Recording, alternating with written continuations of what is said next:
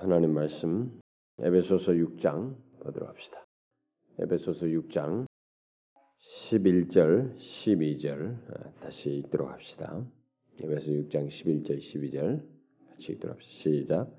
마귀의 괴계를 능히 대적하기 위하여 하나님의 전신갑주를 입으라. 우리의 씨름은 혈과 육에 대한 것이 아니요 정사와 권세와 이 어둠의 세상 주관자들과 하늘에 있는 악의 영들에게 대함이라. 모든 하나님의 말씀은 다 똑같습니다만은 우리가 머리로서 아는 것으로는 유익이 없고 모든 말씀은 적용성을 가질 때 강력함과 그 파괴력 또 드러나는 결과들 뭐 이런 영향력들은 뭐 훨씬 차이가 있죠.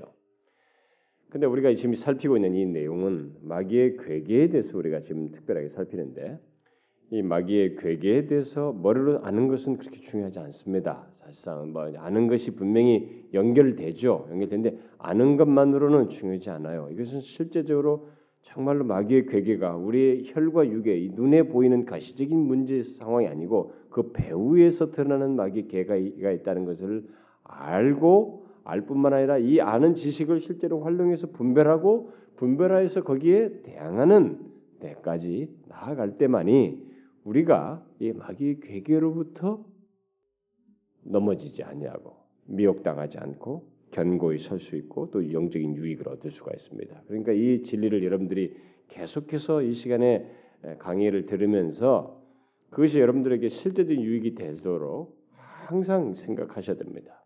여기서 딱 나가면 마귀의 계획 한 단어만 생각나면 안 되고 이것을 지금 그때그때마다 말한 내용들이 적절하게 나에게 있어서 지식으로서 분별의 도구로서 사용되어져서 활용될 수 있도록 하셔야 된다는 것입니다.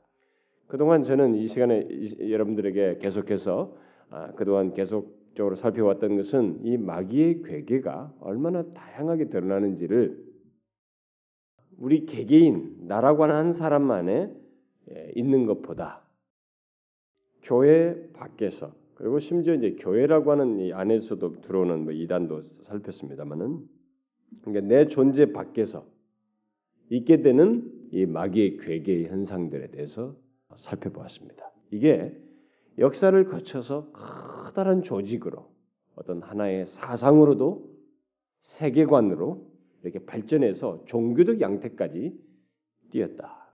제가 어렸을 때 태어났을 때는 불교적 토양에서 태어났습니다. 저는 절간에도 어렸을 때 갔고 중들 앞에서 제가 재롱도 떨었던 어린 시절의 기억이 있어요.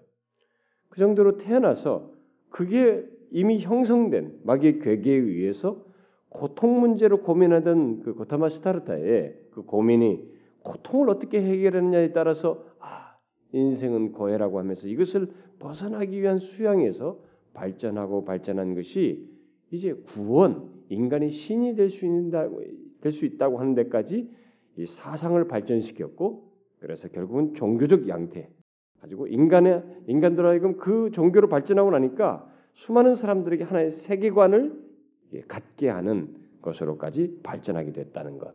그래서 이렇게 뭐 힌두 사상이든 불교 사상이든 모든 사상이도 그렇고 일반 사교나 또 이단 집단 통해서도 그렇고 이 조직체로 어떤 사상이나 철학으로도 그렇고 내 개인 밖에서 만들어져 있는 이런 마귀의 괴계의 다양한 것들을 그동안 쭉 살폈어요.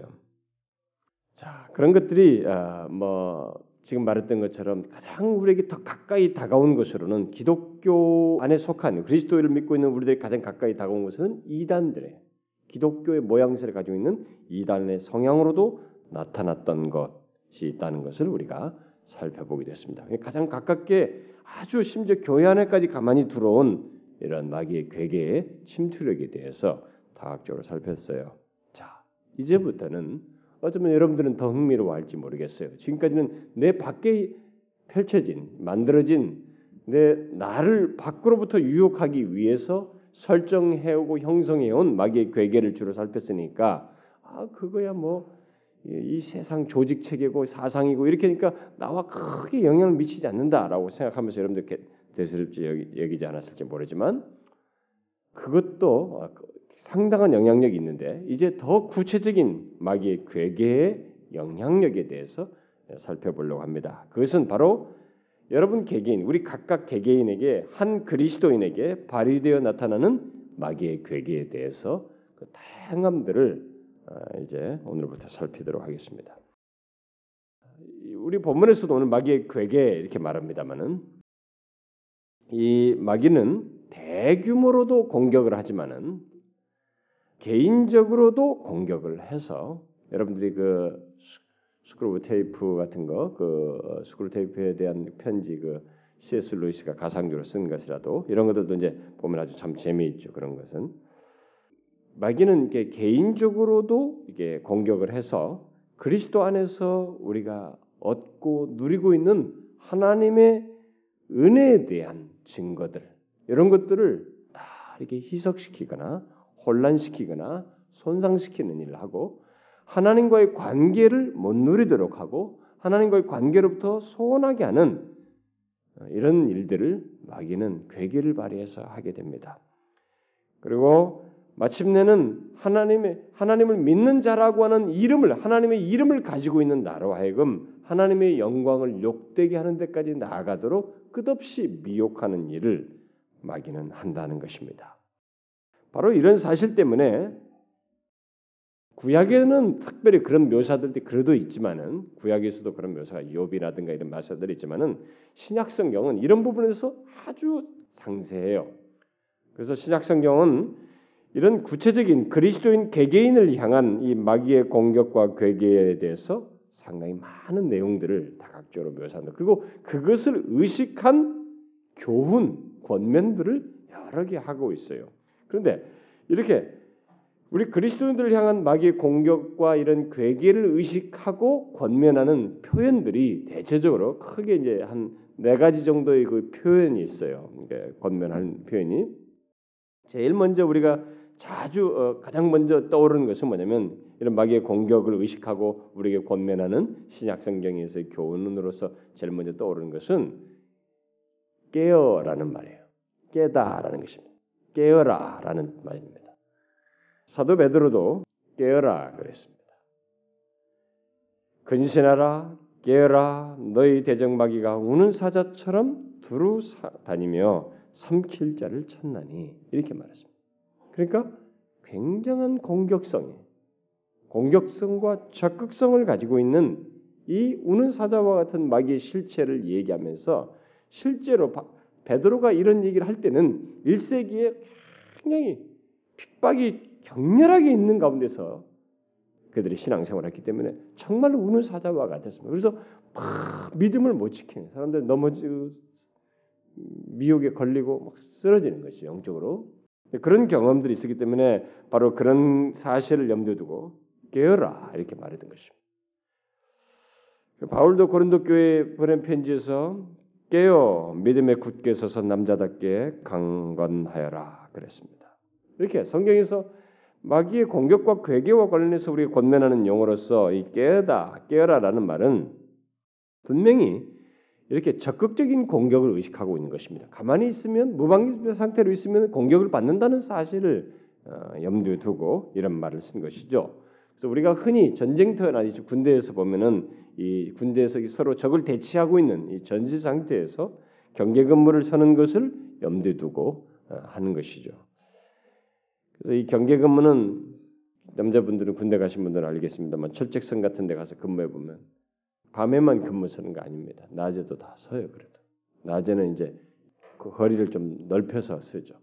밤에는 좁게 좁게 씁니다만은 거리가 간격이 그래도 다 밤낮 없이 경계를 씁니다. 그러니까 전시에는 더욱더 그렇죠. 이 경계 근무는 쉬지 않아야 되는 것입니다. 그리고 뭐 전면을 다 살펴야 되는 것입니다. 뭐 전쟁이 대치되고 있는 상황에서 적과 대치 상태에서 뭐 어, 앞만 쳐다볼 수 있는 거 아니에요. 어디 뒤로 올지 옆으로 올지 알지 못하는 것입니다. 바로 그런 사실을 염두에 둔 것이에요. 이 깨한다는 말은. 그래서 보통 그리스도인들은 우리들이 흔히 하는 말로 많은 그리스도인들이 그렇습니다. 이 기독교 신앙에서 대부분의 사람들이 이 구원, 자기가 구원받았다는 거 하나로 대부분의 신앙생활을 하려고 하기 때문에 아 나는 구원을 받았고 예수 그리스도 안에서 나는 안식하게 되었고, 어? 그러니까 나는 뭐 주님께서 나를 다 지킬 것이고, 그러니까 나는 특별히 경계할 필요가 없다. 어? 주님은 항상 나를 돌보실 것이야. 나는 주님만 바라보면 돼. 이렇게 말하면서 이 경계에 대한 깨어 있다는 말에 깨라는 말에 대해서 사실상 그 그것을 자신의 삶 속에서 경험하지 못하고 태도를 취하지 않는 모습이 있어요. 그래서 마귀의 괴계에 대해서도 별로 의식하지 않는, 그걸 별로 조심하지 않는 그런 모습이 있습니다. 그러나 성경은 깨어라라고 우리에게 반복적으로 이렇게 권면하고 있습니다. 이 말은 우리 그리스도인의 삶은 깨어 있지 않으면 공격을 받게 된다는 것이죠. 마귀로부터. 이제 여러분들이 앞으로 이런 말이 지금 제가 서론적으로 얘기하는 겁니다. 오늘 얘기는 지금 앞에서 말한 내용을 이렇게 정리하는 것이기도 하면서 네? 그러면서 깨어 있어야 된다든가 이런 것들을 이렇게 우리 교훈을 말하면서 앞으로 뒤에서 말할 개인적으로 우리 안에서 일어나는 있게 되는 마귀의 괴계를 구체적으로 설명하기 위해서 서론적으로 하는 것이라고 생각하면 됩니다. 그래서 이런 공격 그래서 개인적으로도 우리가 항상 이 마귀 괴계와 관련해서 생각할 때 깨는 문제가 깨어야만 하는 문제가 교훈을 성경이 하고 있다는 것이고 또 이런 마귀의 괴계 공격을 예상하고 또 우리에게 권면하는 표현이 또 뭐가 있냐면은 성경에 대한 지식이에요. 성경을 가까이 하는 것을 항상 말합니다.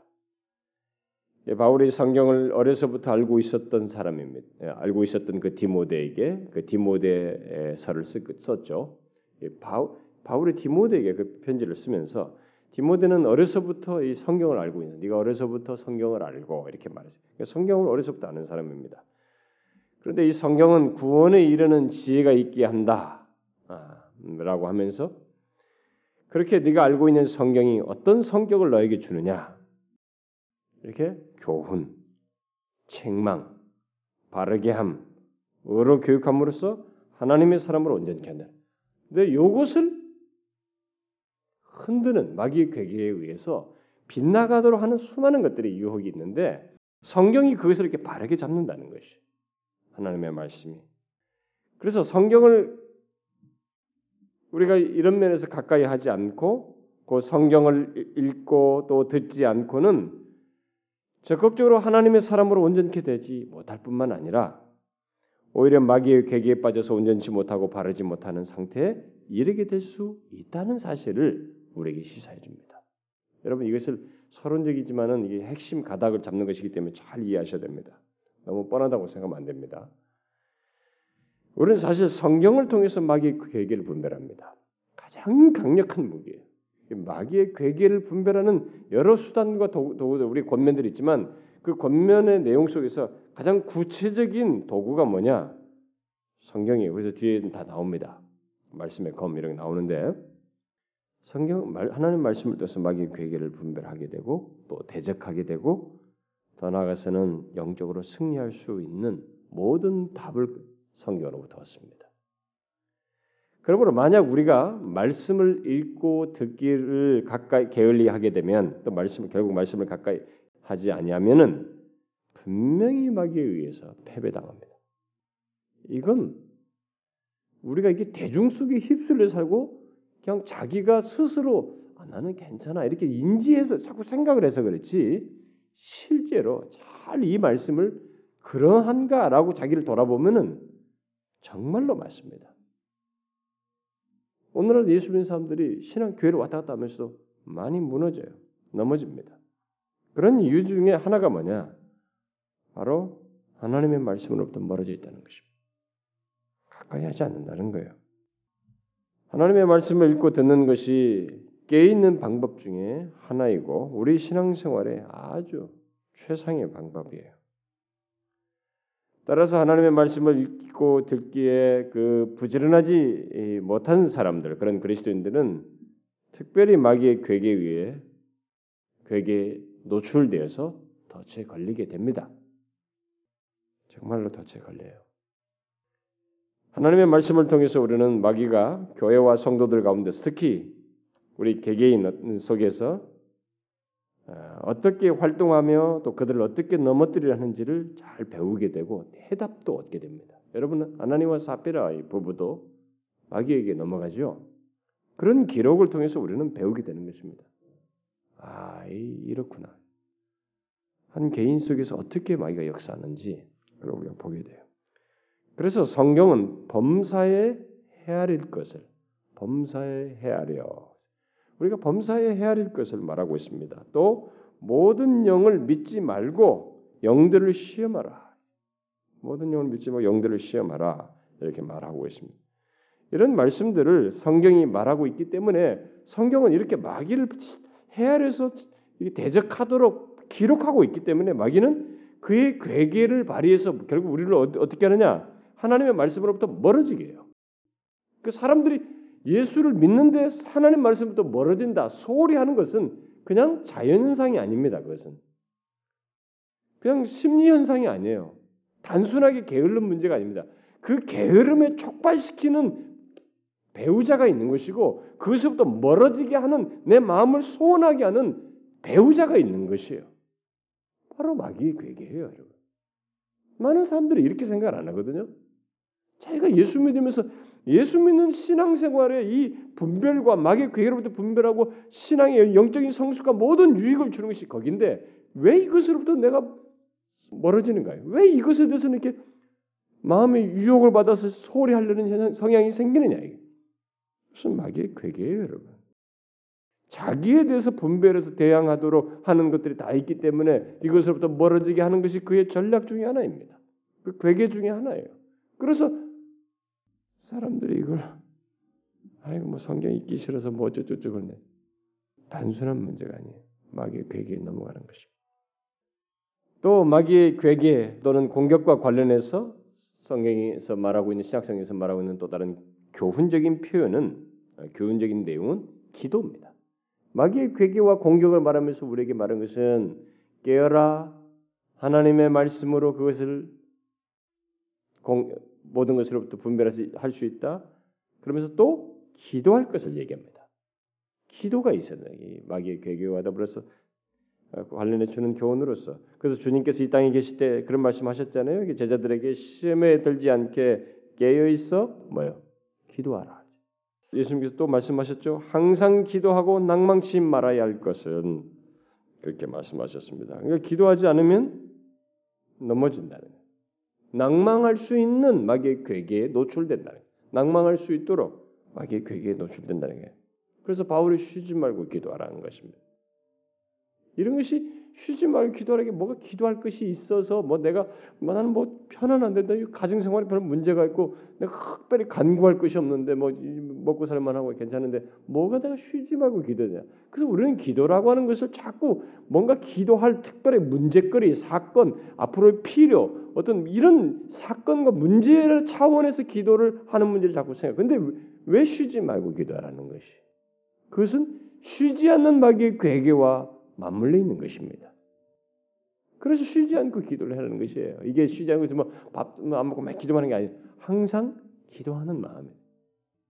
기도하는 마음, 하나님을 의지하는 기도하는 태도, 어? 기도하는 마음으로 실제적으로 그런 그런 하나님을 향하는 태도와 마음으로 살 것, 또 실제로 그런 행동을 할 것을 얘기하는 것이죠. 우리가 기도를 하지 않으면 확실히 마귀의 괴계에 노출돼요.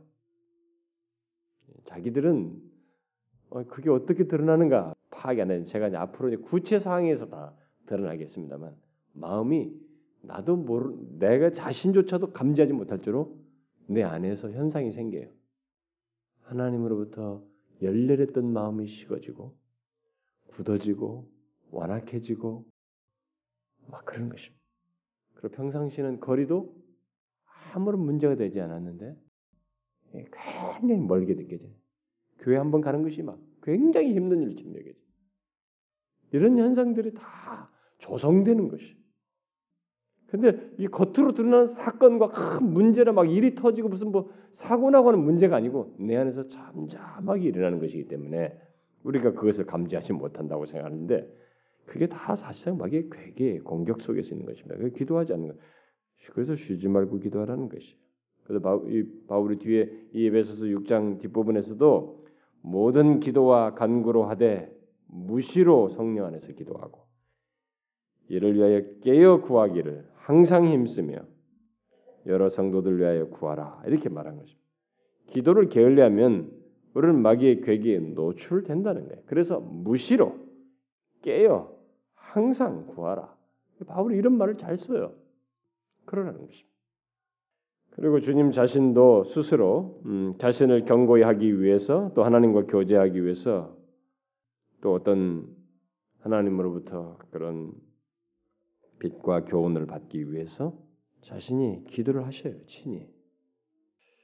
그렇게 기도는 마귀의 괴기를 대항하는 아주 중요한 수단입니다.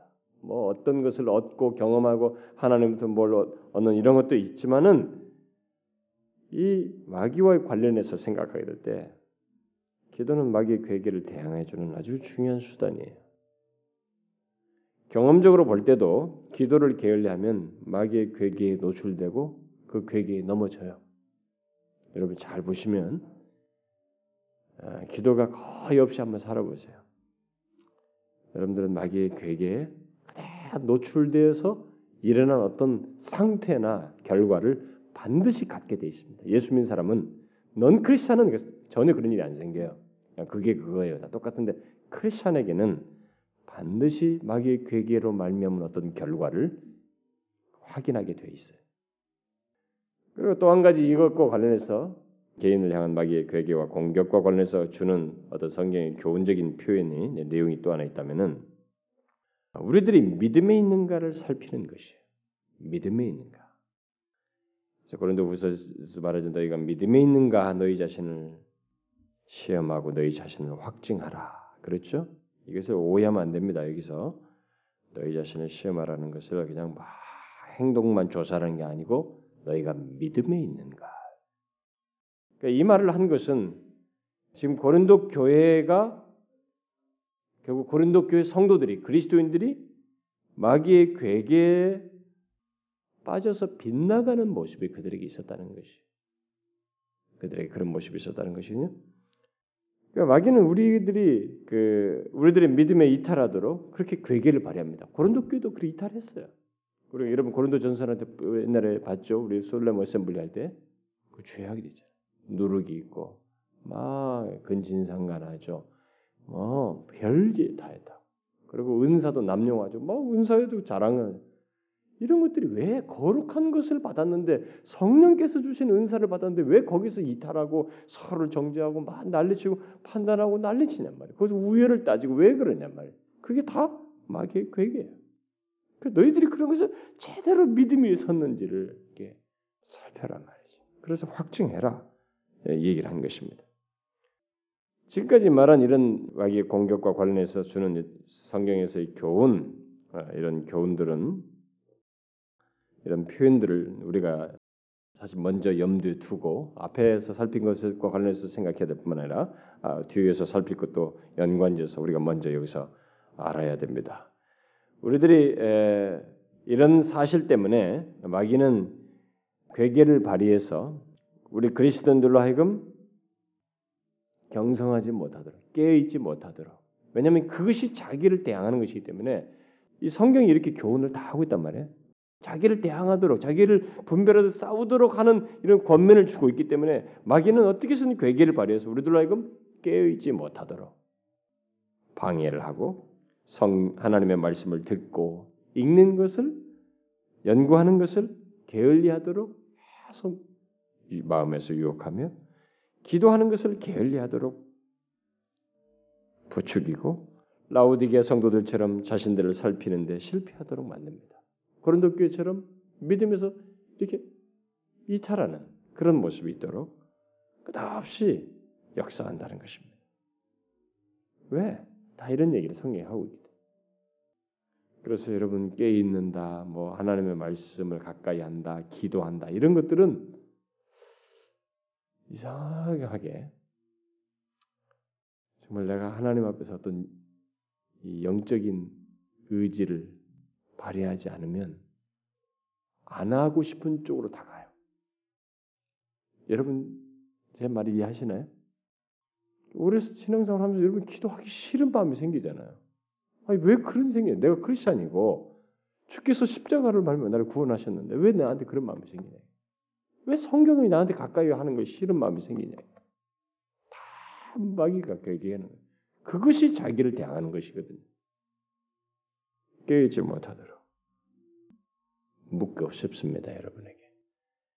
여러분들은 이런 사실을 알고 마귀의 괴계에 대처하고 있나요? 자신이 이런 것에 대해서 대처하고 있는지를 알고 싶다면 지금 말한 것들을 질문형으로 바꾸어서 생각해 보면 돼요. 나는 지금 깨어 있는가? 깨어 있때 기도하고 있는가? 기도로 깨어 있는가? 그리고 하나님의 말씀을 가까이 하는가? 말씀을 읽고 듣는데 나는 힘쓰고 있는가? 내 자신이 믿음에 있는지를 살펴서 행동하는가? 만약 이런 것들의 내용 중에서 어느 하나라도 방해를 받고 있거나 이것들 중에 하나라도 형식적으로 하고 있다면 마귀의 괴계는 그 사람에게 발휘될 수 있어요. 그리고 그가 발휘하는 마귀의 괴계, 그 덫에 여러분들은 넘어질 수 있습니다. 그렇게 노출되어 있는 사람이.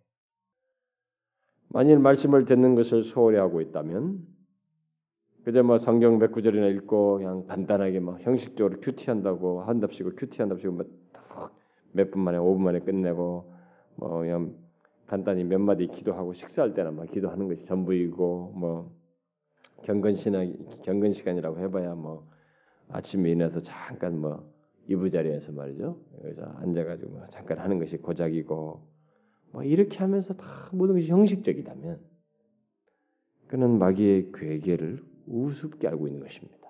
그리고 우습게 알고 있는 그에게는 이미 노출되어 있어요. 그런 태도는 신약 성경이 말하고 있는 그리스도인의 마귀를 의식한 태도가 아닙니다. 지난 교역사 속에 있었던 수많은 진실한 사람들의 삶을 보게 되면 신앙의 어떤 인물들 앞서 진실하게 살았던 사람들의 삶을 보면은 그들은 그렇게 어, 이렇게 자기 자신 이런 것들에 대해 성경이 말하는 이런 교훈, 마귀에 대항하는 이런 것들에 대해서 절대로 소홀하지 않았어요. 그러니까 우리들이 피상적인 신앙생활과 피상적인 어떤 영적인 모습, 영성으로 이렇게 자기 자신을 대충 어, 아, 뭐 이렇게 난 하고 있으니까 괜찮다라고 하면서 신앙생활을 하고 또 자신이 영적인 침체에 있는지 또 성장하고 있는지 뭐 이런 것도 알지 못한 채 그냥 나는 그냥 주일날 나오고 있으니까 그래도 나는 그래도 교회를 다니고 있으니까 막 이렇게 하면서 하루하루를 보내고 일상을 살게 될 때 그것으로 만족하고 만족하면서 신앙생활을 하게 될 때는 어, 그 사람은 이미 사실 마귀의 괴계가 어, 성공한 케이스예요. 우리들이 그런 걸 여러분들이 제가 이제 앞으로 구체적으로 표현하면서 여러분들이 하나씩 하나씩 발견하게 되겠지만은 예수 믿는 사람들이 너무 영적인 것을 비현실적으로 생각합니다.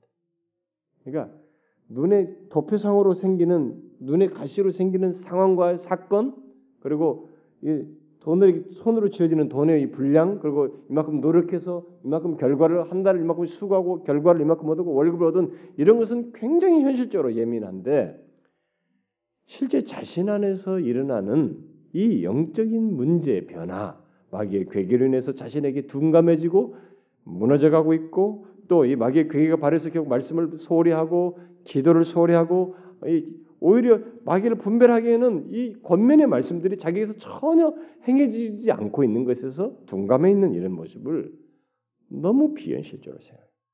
여러분 사실 그것이 더 현실적이에요. 더 실제적인 것입니다. 눈에 보이는 이 분량보다도 더 실제적인 일이 우리 안에 벌어지고 있어요.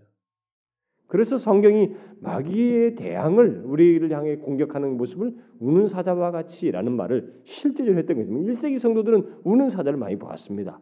실제로 그, 그 원형 경기장에 우는 사자들을 굶겨놨다가 사람을 잡아먹게 하는 그 경험이 그들에게 있는 사람들이에요. 그렇게 실제적이다는 거예요. 우리들은 그렇게 실제로 생각 안 한다는 거예요. 이 문제를. 우리가 이렇게 성경이 마귀의 개인적인 공격, 괴계를 대항할 수 있도록 권면하는 이런 표현들이 나한테서 이루어지지 않는 것에 대해서 굉장히 예민하게 우리가 살펴야 됩니다. 마귀는 다양한 방법을 씁니다. 우리가 제가 이 시리즈 초반에 제가 얘기를 했습니다만은 광명의 천사로도 그는 등 예, 둔감 자기를 변장을 하기 때문에 위장을 하기 때문에 그리스도인들에게 칭찬을 해요. 우리들에게 그리고 여러분들 자신 안에서도 그런 현상이 생겨. 아니 내가 뭐 어때서? 나 이 정도 하면 되잖아. 여러분 안에서도 그런 마음이 일어나는 때가 있었을 거예요. 아니 다른 사람들은 뭐 다른 사람들은 뭐 성경에 안 읽는 사람도 많더라 뭐. 나는 그래도 뭐한 장씩이라도 읽고 뭐 맥주인 성경이라도 읽고 읽기표를 따라서라도 읽고 있고 그리고 나는 어떤 사람들은 주일 낮 예배밖에 안 오더란 말이에요. 그 안에서 예배 신앙생활하는데 나는 그래도 주일날도 뭐 저녁 하루 종일 있고 심지어 나는 수요일도 오고 금요일도 오고 말이지. 막 이러면서 자기 자신에게 있는 어떤 이런 뭐 나름대로의 모습을 이렇게 다른 사람들과 비교하면서 막 위안을 삼는 그런 마음이 우리 안에서 일어나는 걸 경험했을 거예요. 그게 다 뭐예요? 광명의 천사로 등장하는 마귀의 괴계예요. 형식적인 것이라도 네가 일단 꾸준히 하는 것을 됐다 이게. 분별 못하면 뭐 못하는 것으로 족한 것이에요. 우리가 이것을 경계해야 됩니다.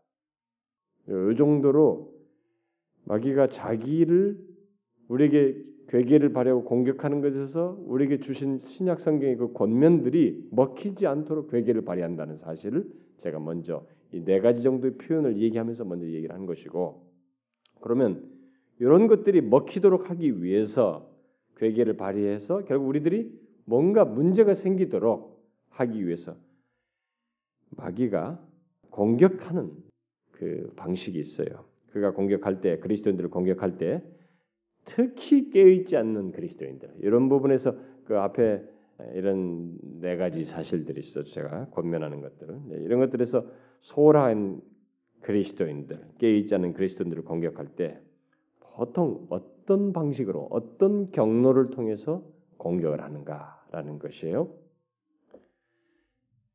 자, 이건 아주 중요합니다. 이것은 제가 뒤에서 설명할 것들의 하나의 첫 서론적인 틀이에요.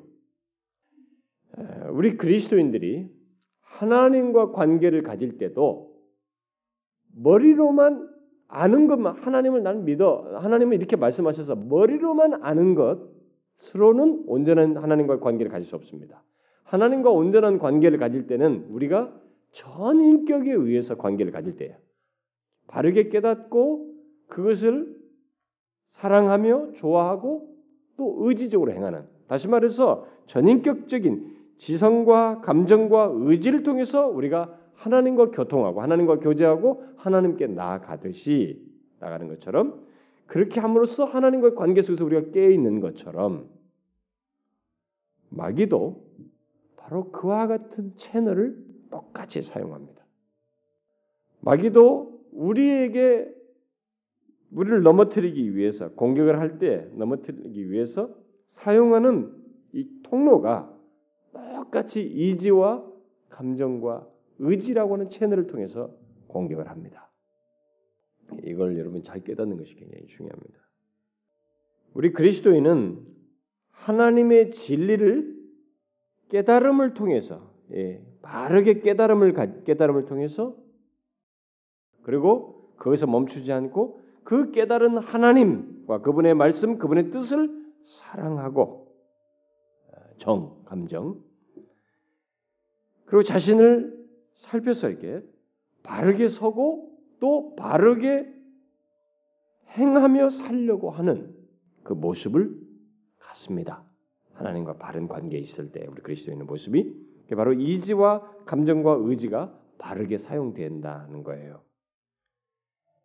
그런데 마귀가 우리에게 공격을 해서 넘어뜨리려고 할 때도 특별히 깨어있지 못한 자들에게 이게 다가올 아까 말한 그런 것들이 있으면 충분히 있으면 주로 안 먹히잖아요. 그것이 다 대항하는 요소들이니까. 근데 거기서 구멍들을 가지고 있어 깨닫지 못하게 될 때 그 깨닫지 못한 자들의 똑같이 이지, 감정, 그 의지라고 하는 인격의 요소를 사용해서 그 요소들 사이 이지와 감정과 의지를 사용해서 공격을 해오는데 단지 차이가 있어요.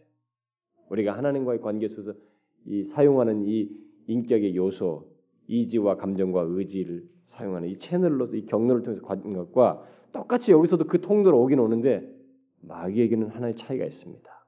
그 뭐냐면 이지와 감정과 의지의 균형을 상실케 함으로써 공격을 한다는 것입니다. 이게 아주 중요한 사실이에요. 우리는 왜 교회 안에 있는 예수를 믿는다고 하는 사람들이 또 하나님을 잘 믿으려고 하는 사람들인데 잘 믿으려고 하는데 왜 넘어지고 실족하는? 여러분도 알다시피 베드로도 다른 사람 다 부인해도 난 절대 주님 부인하지 않습니다. 앞선 사람 말한 사람이었어요. 그때 가서 부인하죠. 실수도 한단 말이에요. 그러니까 열심히 있으면서도 실수해요. 그런 거죠. 그러니까 오늘에도 교회 안에도 그렇죠. 우리들의 경험도 보면은 예수를 잘 믿으려고 하는데도 넘어지고 실수하고 빗나가고 그런 잘못되는 일들이 생기게 돼요. 우리 거기에 대해서 의문이 생깁니다. 근데 그 의문에 대한 아주 중요한 대답 하나가 바로 이 마귀의 괴계예요. 거룩한 욕구를 가지고 하려고 하는 것 같은데 분명히 자기는 이거 성경에서 다 가르쳐 주고 성경에서 하라고 하는 것이어서 좋은 것이라고 생각하고 다 하려고 하는데 문제가 생겨요. 오히려 빗나가. 왜 이런 일이 생기느냐라 거기에는 마귀의 괴계가 있기 때문입니다.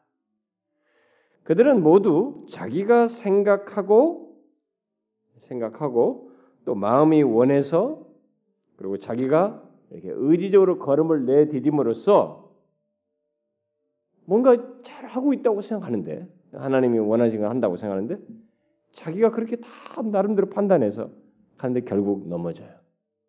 왜? 여기 균형이 깨진 것입니다. 그 인격의 요소에 균형이 깨지는 균형의 문제가 생겨서 그렇습니다. 마귀는 바로 그 방식으로 그 채널을 똑같이 사용하되 그 방식으로 우리를 넘어뜨립니다. 그러니까 사람들의 판단이든 감정이든 의지든 균형이 깨지도록 하고 한쪽으로 치우치도록 함으로써 넘어뜨린다는 것입니다. 깨닫는 일에서 빗나가든 경험에 치우쳐서 감정적인 신앙을 추구하게 하든 또는 행동주의적인 것에 행동주의에 빠지게 하든 그들이 가지고 있는 지성과 감정과 의지를 마귀가 똑같이 공격하는 경로 통로로 삼아서 이렇게 한쪽으로 치우치게 함으로써 결국 넘어지게 한다는 것입니다. 여러분 사람은요 얼마든지 치우칠 수 있습니다. 제가 우리 교회에서 균형이라는 문제를 많이 설교합니다. 참 이렇게 하는데 진자 운동하듯이 이쪽에 강조하면 이쪽으로 치우친다. 하나님의 은혜를 강조하면 이상하게 사람은 삶을 이렇게 행동을 좀 경시한다든가 또 행동 삶을 얘기하면 이또 율법주의로 흐른다든가 뭐 이렇게 이런 일이 있다는 것을 얘기하면서 제가 많이 얘기하는데 사람은 이미 죄 중에 태어난 존재인지라 한쪽으로 치우칠 가능성을 가지고 있어요 우리 전체 안에 얼마든지 그럴 수 있습니다. 그래서 우리들이 하나님의 진리 진리 말씀 말씀하면서 말씀주의 지성주의로 빠져 들어가고 그래서 한국에서 보면은 이 말씀 말씀하는 사람들은 또 이상하게 그쪽으로 빠져요. 말씀주의로 빠져, 지성주의로 빠져. 또 하나님의 체험, 하나님의 은혜를 알아야 돼. 체험이 있어야 돼요. 체험 체험하면서 체험주의로 빠져요. 어? 경험에 막 매달려요. 여러분 제가 지난 이 며칠 동안에 그 세계관 문제를 얘기하면서 얘기했잖아요. 황, 황우석 교수도 절간에서 기도했는데 자기 병이 나았다 이게 체험이 있으니까 이, 자기 생명을 다해서 불교를 신봉하겠다. 여러분 절대로 기독 제가 나중에 다 정리해 드리겠습니다. 체험만 가지고 진리성을 보장하지 않아요. 기독교는 체험을 말하지만 체험이 진리성을 주장하지는 않습니다. 근데 이 부분에서 사람들이 다 넘어지는 거예요. 그러니까 체험 체험만 하면 또 치우칠 수 있는 것이 마귀가 그 일을 쓰거든요. 또 사람들 어떤 사람들은 행동과 삶이 있어야 한다고 하면서 행동주의에 빠져요. 이렇게 사람은 치우칠 수 있는 것입니다. 그래서 말씀과 기도로 깨어 있지 않고 자신을 분별하지 못하는 자들 속에서 마귀는 어떤 경로를 통해서든지 이지를 통해서든지 감정으로든 의지를 통해서 한쪽으로 치우치게 함으로써 빗나가게 하고 실족하도록 하는 그 괴계를 발휘하고 유혹한다는 것입니다. 그래서 마귀는 우리 그리스도인들의 삶 속에서 이 세 가지 사이에 균형을 잃게 하거나 그것들 중 어느 것 하나에 치우치게 하고 다른 것들을 소홀하게 함으로써 자기의 목적을 이룹니다. 실제로 교회 역사를 보게 되면 지금까지 우리 기독교 역사를 쭉 보게 되면 이 그런 차원에서의 마귀의 성공 사례는 수도 없이 많습니다. 어, 지금도 수도 없이 일어나고 있어요. 사람들이 이것을 너무 몰라서 그렇죠. 분별하지 않아서 그렇죠. 그래서 지금도 지성주의적인 신앙, 뭐 이것이 기독교 역사에도 지성주의가 지성주의적인 신앙이 여러 번 태동됐다가 사라지고 태동됐다가 사라졌어요. 그러다가 마침내 계몽주의가 딱 태동됐어요. 18세기에 유럽 대륙을 중심으로 해서 이 성경을 합리적으로 이해하려고 하는 그런 운동이 벌어지면서 이성으로 수용하지 못하는 것은 못하겠다 이거예요. 그래도 다 잘라내 버렸습니다. 성경을. 그, 그러니까 이 지성주의가 기독교 안에서 다 그들이 지성을 가지고 성경을 연구한 사람들이. 근데 마침내 거기까지 이르렀어요. 그래서 수많은 자유주의 신학이 나와서 교회 많은 사역들 그들은 그것 때문에 수많은 사람들이 마치 나락 떨어지듯이 떨어져 나갔어요. 교회에서 이탈했습니다. 이거 보니까 다 못 믿어 거예요. 이성을 우위 두고 보니까 그런 식으로서 균형을 상실하게 하는 것입니다. 그런 그런 균형을 상실한 여러 형태의 그리스도인들이 교회사에 수도 없이 있어 왔던 것이죠.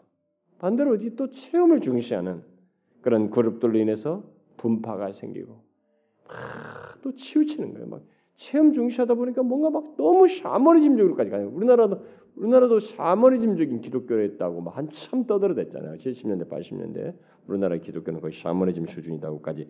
그게 뭐냐? 한때 막 그 운사운동 하면서 무슨 막 체험 중시하면서 그거 하는 거예요.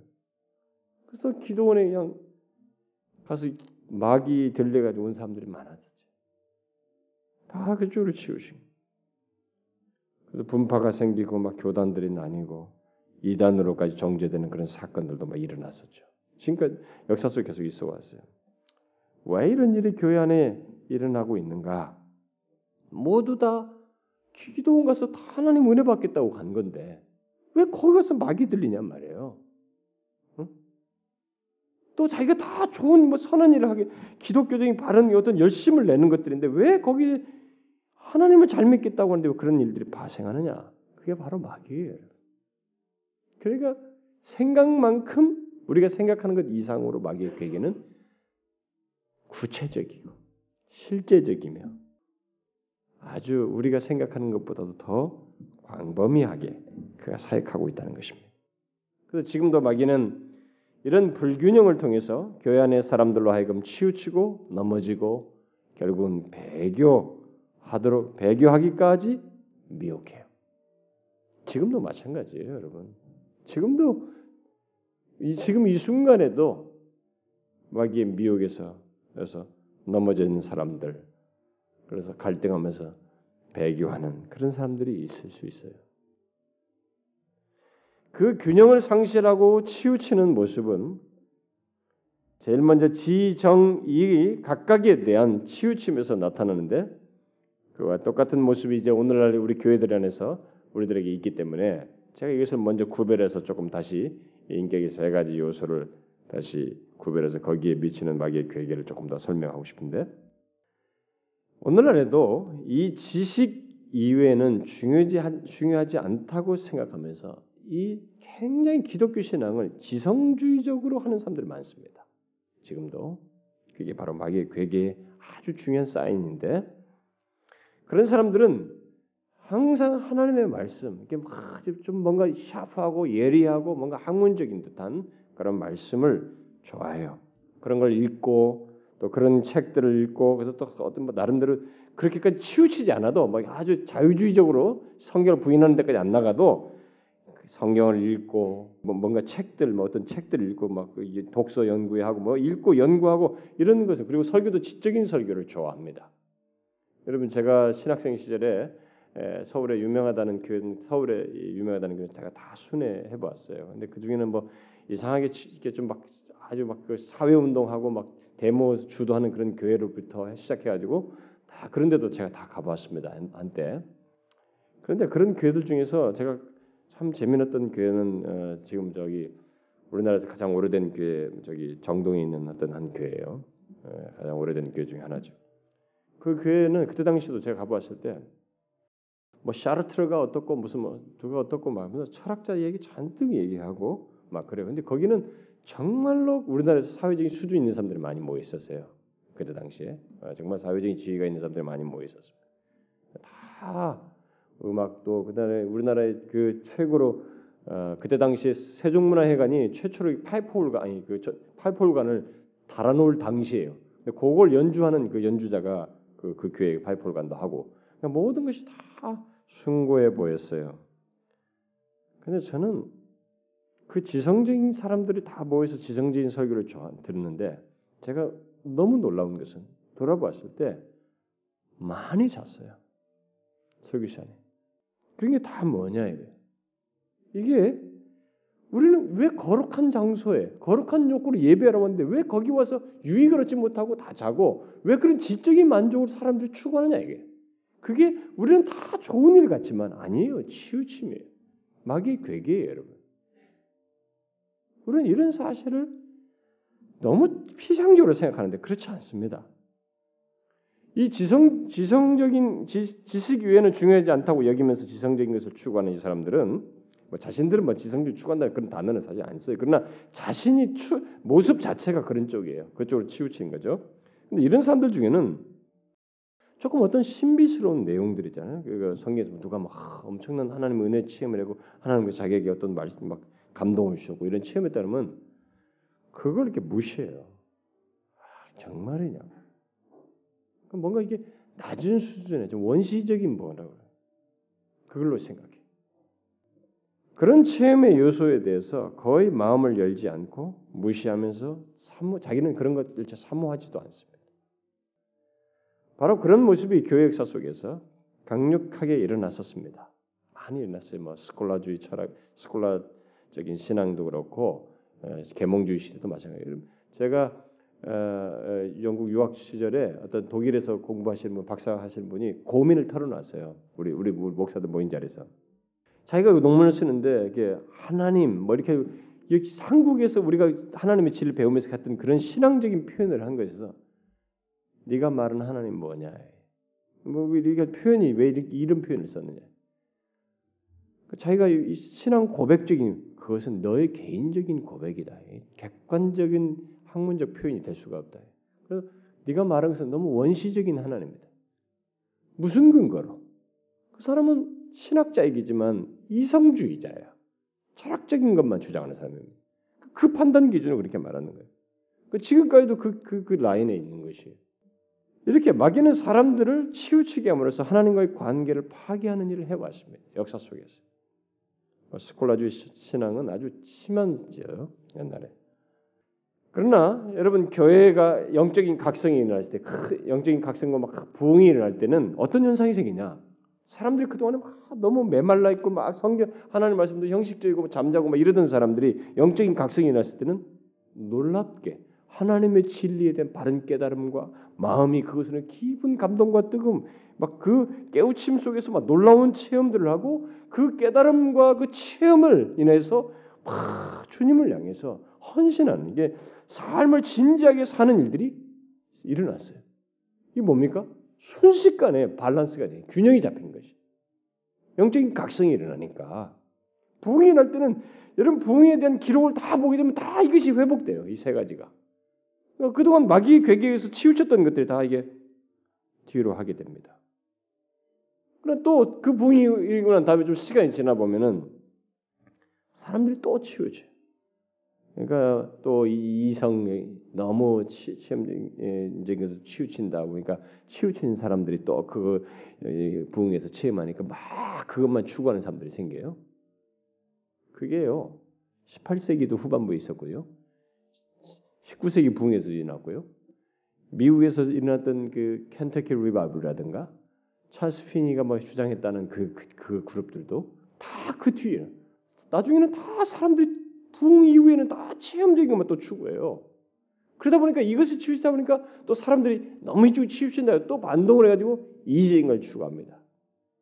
그래서 영국에서 18세기 부흥이 일어난 다음에 나중에 후반부에서 어디로 가냐면 이 사람들이 더 똑똑할 필요가 있어요. 더 배울 필요가 있다. 가지고 대륙으로 건너가요. 대륙으로 건너가지고 바로 합리주의자들, 그 계몽주의 영향받은 자유주의 신학자들 영향을 딱 받고 옵니다. 지성적인 충격. 그 사람들이 돌아와서 다시 교회를 확 죽입니다. 영국 교회를 죽여요. 그러니까 아는 거지 지성적인 뭔가 있는데 이제 체험이 다시 무시가 되는. 하나님을 향한 사랑이 무시돼. 이렇게 교회가 자꾸 뭔가를 하나를 잊고 난 다음에는 한쪽으로 치우침을 해서 결국 마귀의 괴계에 의해서 정상적인 모습을 갖지 못하는 그런 일이 있게 됩니다. 그래서 어떤 데는 자신들은 이제 나름대로 정통한 것을 결론에 이르렀다. 이렇게 다 깨닫고 정통했다. 예, 정통한 신학을 우리가 그동안에 너무 이게 막 사람만 몰려들었지 이것도 부족하고 저 부족했는데 이제 하나님 말씀도 깨닫고 뭐 했다 하면서 자기들이 바른 걸 알고 정통한 이제 어떤 체계를 가졌다고 하지만 이미 체험과 이 감동 이런 것들이 다 사라진 상태예요. 그럼 뭐가 생겨요? 그런 그런 교회 모양새가 어떤 것으로 발전해요? 죽은 정통으로 바뀌는 것입니다. 이런 것이 붕이고 난 뒤에 보통 한 두 세대 거치고 세대 세 세대 거치면 다 그런 식으로 발전해요. 한국 교회가 지금 그렇습니다. 한국 교회가 1907년에 부흥이 금년에 100주년이라고 난리쳤습니다. 한국 교회. 그래서 회복하고 싶어서 말했어요. 근데 지금 우리들에게 지금 문제가 되는 게 뭐예요? 모두가 다 정통하다고 말하고 있어요. 정통한 어떤 바른 신하고 자기들은 다 하나님을 잘 믿고 있고 바른 진리를 가르치고 뭔가 체계를 잘 가지고 있다고 다 주장하지만 우리 속에 균형이 깨져 서 흐트러 있어요. 치우친 것들이 얼마나 많은지. 어느 교회는 은사파로, 어느 교회는 막 이 삶의 행동주의자들 다 치우쳐 있어요. 말씀하는 사람도 말씀 말씀만 하고 이렇게 하고. 정통이라고 하면서 다 치우쳤죠. 게다가 이런 것들도 그나마 뜨겁다고 하는 어떤 이런 외적인 현상이라든가 은사주의 그러지 않고 나름대로 또, 또 진리를 알고 또 뭐 빗나가는 걸 잘 절제한다고 하는 이 그룹들은 정통하다고 하는 이 그룹들은 정말 죽어 있는 것이 죽은 정통을 가지고 있어요. 정말로 놀랍습니다. 어떻게 이 하나님의 교회 안에서 이런 치우침의 역사가 세대를 거치면서 하나님께서 부흥을 주실 때나 정상적인 모습을 회복하지 조금만 세월 지나면 왜 치우치냐? 이 교회적으로 그러면서 우리 개인적으로도 그래요. 이제 앞으로 제가 살필 것은 개인적으로 그런 문제를 연이어서 살필 것인데 이런 현상이 생긴다는 것입니다. 어느새 생기가 상실해지고 차가운 지성적인 가르침만 남게 되는 지금 이제 한국 교회가 그 모습으로 가고 있는 것이에요. 응? 그래서 지가죠. 오늘날 그리스도인들이 자꾸 요즘 우리 한국 교회도 이제 많이 지적으로 이제 가는 모습, 머리로만 예수를 믿으려고 하는 모습, 이건 굉장히 안 좋은 징조입니다. 그러니까 아, 제가 아, 한참 신앙생활을 하고 있을 때, 우리 어렸을 때는 그때는 정말 체험과 뜨거운 것들이 막 그런 것이 막 주요했어요. 그러니까 그러다 막 기도원 가서 귀신 들리고 막 이런 사람들이 있으니까 그때 당시에 막 질타를 했습니다. 그 질타를 하면서 1980년대 초에 등장하는 사람들이 계속 질타를 했습니다. 지금은 이제 우리나라에서 거의 유력한 이제 지도자들이죠. 한때 그몇 사람들 유명한 사람들이죠. 그 사람들이 초장에 한국계 그 치우치면서 굉장히 경각심을 줬습니다. 그리고 그래서 성경 공부와 이런 것들을 굉장히 강조했어요. 그래서 한국 교회가 80년 들으면서 성경 공부가 붐이 일어납니다. 붐. 성경 공부 운동이 많이 일어났어요. 그렇게 하면서 우리는 하나하나 상실하기 시작했습니다. 큐티 문화와 뭐 이런 쪽으로 발전해 가는데 지성주의로 흘러가는 것이. 그러다가 80년대 후반 지나면서 이제 90년대도 오고 80년대도 마찬가지죠. 그때 또 한 부류는 교회가 행동이 없다. 음? 이 사회의 책임을 안 진다. 가지고 데모를 80년대 같이 한 부류가 그렇게 나왔습니다. 거기서 데모하면서 행동주의자들이 나왔어요. 진보 그룹들이 다 그 일을 했습니다. 이게 다 뭐예요? 마귀의 괴계예요. 한쪽으로 치우친 것입니다. 지성을 자극하고 행동을 자극하면서 그렇게 흘러갔던 것입니다. 그러니까 먼저 지성을 자극해서 그렇게 흘러갔던 교회적인 모습과 현재 모습이 있고 또 체험만을 중시하며 치우치는 그런 치우치도록 하는 마귀의 괴계가 역사 속에서 계속 발휘되고 또 지금도 마찬가지예요. 너무나 많은 사람들이 교회를 보면 교회 역사를 보게 되면 자기 감정으로 하나님을 믿으려고 했습니다. 옛날부터 그리고 지금까지도 다 자기 감정으로 하나님을 믿으려고 했어요. 이들의 주장은 보통 흔한 말로 그렇죠. 저 사람들 봐라 이거. 어? 하나님 말씀을 뭐 중요시 여긴다고 하면서 그러지만 따지기만 하지. 어? 진리를 알고만 있, 지 진짜 머리로만 예수를 믿지. 저 사람들은 너무 감동이 없지 않느냐. 어? 느낌이 없지 않는가. 성경 지식과 교리는 밝지만은 감동과 눈물이 없다. 저들은 예배당을 봐라 너무 싸늘하지 않냐. 왜 저들은 하나님께서 전혀 이렇게 그 하나님께 대한 어떤 감동을 받고 그랬으면 그런 걸 좀 드러내고 표현도 하고 좀 그랬는데 왜 그런 것이 없는가? 이렇게 반대로 또 지적을 해요. 그리고 자기들은 굉장히 그것이 살아있다는 증거, 감정적으로 있는 어떤 격동과 감동이 자기들이 살아있다고 하는 증거라고 증거로 여기면서 막 주장을 합니다. 그래서 자기들처럼 이렇게 막 감성적인 어떤 감성적인 어떤 것이 없으면 죽은 자다 이렇게 이퀄 시켜요. 그래서 이런 사람들은 예배 중에 막또막 어떤 감성적인 반응들 있죠. 음, 그리고 뭐 예배 찬송 경배 찬송할 때막 사람들 일어나서 막 손을 들고 한다면서 이렇게 자기를 감동받는 것을 표현하고 뭐 눈물을 흘리는 것, 뭐 이런 것들을 하나님의 생기의 어떤 사인으로 주로 얘기를 해요. 그런데 마귀는 그런 가운데서 또 사람을 치우치게 합니다. 감정이 치우쳐서 감각적으로 어떤 전율을 느끼면서 하나님을 믿는 것 이런 것을 진, 야 네가 진짜 제대로 믿는 것이다. 이렇게 우리를 미혹해요. 그래서 성, 성령을 그렇게 체험할 수 있다는 생각을 갖게 하고 그렇게 함으로써 치우치도록 합니다. 실제로 지금도 우리 한국 교회에 정말로 대책이 없어요 이 부분에요. 이렇게 건전한 것 같은 분위기 속에서는 뭐 찬양 같은 거 이런 걸 통해서 사람들이 이제 막 그런 감각적으로 이렇게 하는 그런 모습이 많이 있고 어, 요즘 집회 대중 집회는 뭐 거의 난리예요. 이게 무슨 뭐 어디 가수가 와서 뭘 하는 것인지 도대체 알 수 없을 정도로 그렇게 하기도 하고 그렇게 아니면 나이 드신 분들 중이나 어떤 이게 체험을 성령 체험한다는 사람들은 또 성령 체험을 하든 감각적으로 추구를 하면서 그걸 하는 사람들이 있어요. 이게 마귀의 괴계예요, 여러분. 저는 제가 옛날에 그때 당시도 고등학교 졸업 때인가요? 대학교 초 때인가? 사람들을 체육관에 다 모아놓고 방언 받고 싶은 사람 다 나오라고 나온 사람들을 할렐루야를 반복시켜서 그러니까 할렐루야를 막 반복시킨 이 중에서 사람들이 막 다다다다 막뭐 터트린다면서 막 그래서 방을 받았다면서 막 그 다음부터 막 할렐루야 하다가 막 열광을 치는 모습이 여기서 저기서 저기 사람들이 생겨요. 이게 다 방언 받았다는 것이에요. 그 사람들은 그건 다 사기예요. 그건 절대로 있을 수 없는 일이에요. 성경에 절대로 방언을 그렇게 받는다고 말하지 않아요. 그것은 다 마귀의 장난이에요. 정말로 어리석은 것입니다. 성령을 그렇게 감각적으로 체험할 수 있다는 것은 마귀의 치우침이에요. 이렇게 자기 감정을 추구하는 것, 그러다 보니 감정을 선동해서 선동하기 위한 어떤 멘트를 하고 이렇게 사람들을 몰아세우고 이런 어떤 것을 조작하고 이렇게 막 따라서 하게 하고 강요하는 일들이 있게 됩니다. 그게 다 뭐예요? 균형을 상실함으로써 빗나가게 되는 것입니다.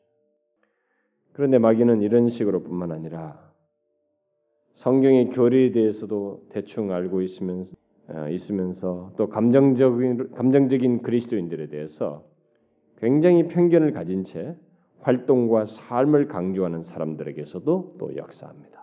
그런 사람들에게도 한쪽으로 그 치우치게 하는 이런 사람들은 항상 주장하죠. 결국 필요한 건 뭐냐? 우리가 무엇인가를 하는 것이다. 행동이지 않는가. 삶이지 않느냐 이거예요. 결국은 실천 아니냐. 실천과 행동이 없으면 뭐냐 이게. 실천과 행동과 도덕적인 삶이 없으면 무슨 의미가 있느냐. 그래서 아무리 성경을 연구하고 모여서 뭐 기도하고 흥분하는 것 같은 모습 해도 그게, 그게 다 뭐냐 이게. 그렇게만 하면 무슨 소리야. 아주 그런 면에서 냉소적인 태도를 보입니다. 그러면서 그들의 결론은 인생에서 가장 중요한 사람은 결국 뭔가를 이루는 사람이다. 뭔가를 행하는 사람이고 선하고 정직하게 어떤 것을 실천하는 사람이다. 그게 중요한 것이다. 그러면서 이 세상에 많은 문제들이 있는데 왜 거기에 대해서 당신들은 행동하지 않느냐? 왜 교회가 행동하지 않느냐? 왜 이렇게 말로만 하느냐? 우리가 무엇인가를 해야 되지 않느냐? 이렇게 주장을 합니다. 굉장히 옳을 것 같죠.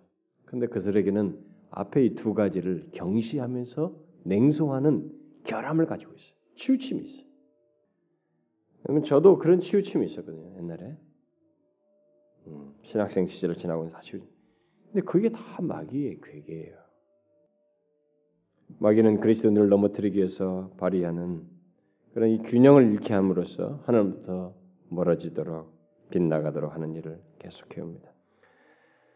그러나 이 신약 성경에서 항상 제시하는 것, 이 균형, 그게 뭐냐 이게? 그러면 그것은 하나님의 진리가 먼저 우리들에게 하나님의 진리, 교리 체계, 하나님의 말씀을 진리 체계를 먼저 말하고 그 말한 뒤에 항상 강조하는 것이 있죠. 우리가 에베소서나 로마서 같은 데도 보면 에베소서 강의할 때도 말했습니다만 1장부터 3장까지 하나님의 진리에 대해서 체계 있게 교리적인 내용을 자꾸 말한 다음에 그 다음에 뒷부분에 바로 이어질 때 뭐가 나와요? 접속사가 뭐가 나옵니까? 그러므로 이렇게 나옵니다. 4장부터 시작하면서 그러므로 이렇게 이런 말이 나오죠. 그럼 뭐예요? 이제 이 앞에 말한 진리에 대한 반응을 해야 된다라는 것입니다. 하나님의 진리는 항상 그 순서를 갖고 있습니다. 어떤 진리를 말하고 그 진리에 대한 우리의 자발적인 감동, 거기에 어떤 자발적인 감정과 거기에 대한 자발적인 삶, 행실이 있어야 된다는 것을 같이 강조합니다. 그렇게 성경은 항상 우리에게 이 균형 있는 신앙을 말해요. 그래서 정상적인 신자, 그리스도인, 하나님을 바르게 믿는 그리스도인들은 이 균형을 갖습니다. 그러나 균형이 깨진 그리스도인은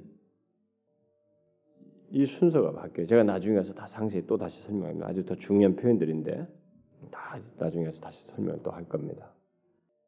그래서 이, 이 균형이 깨질 때는 혼란이 와요. 나한테 당사자에게 이 균형이 굉장히 중요한 것입니다.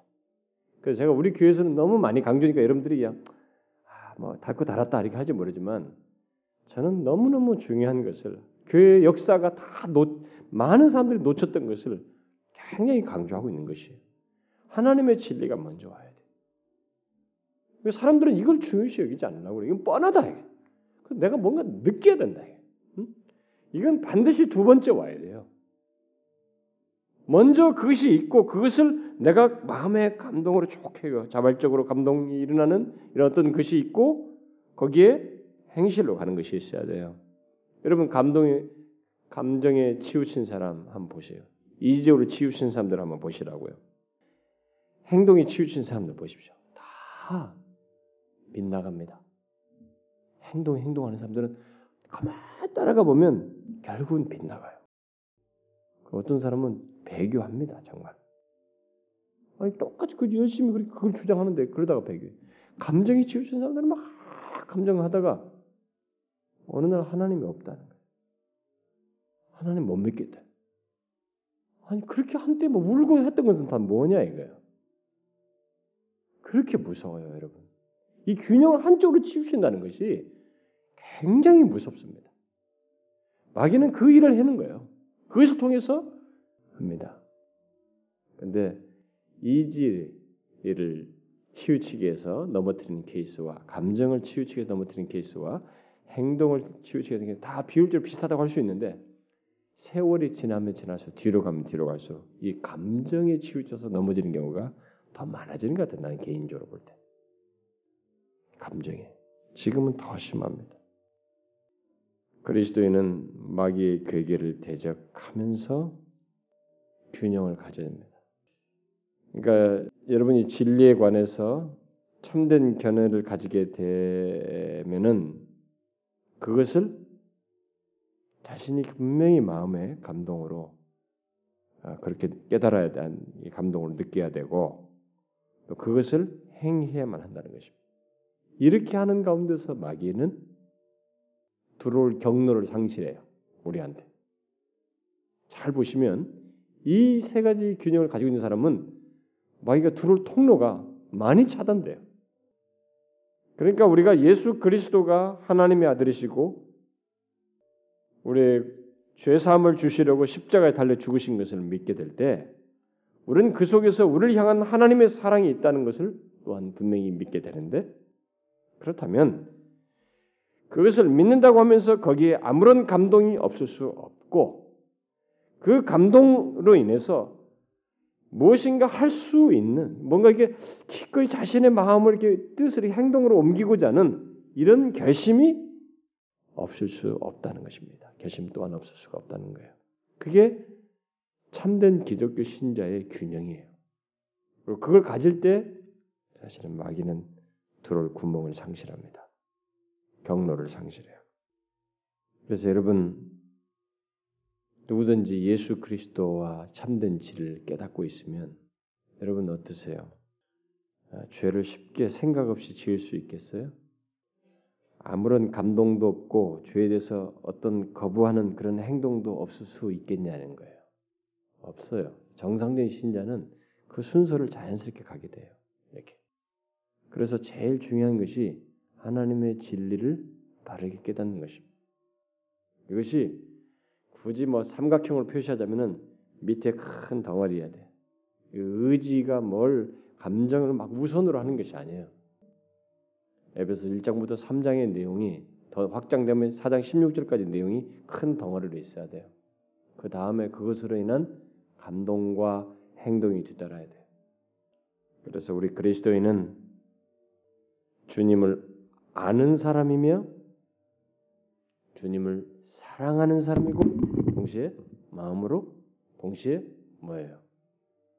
기꺼이 그를 그리스도를 닮아서 거룩하게 살기를 원하는 사람입니다.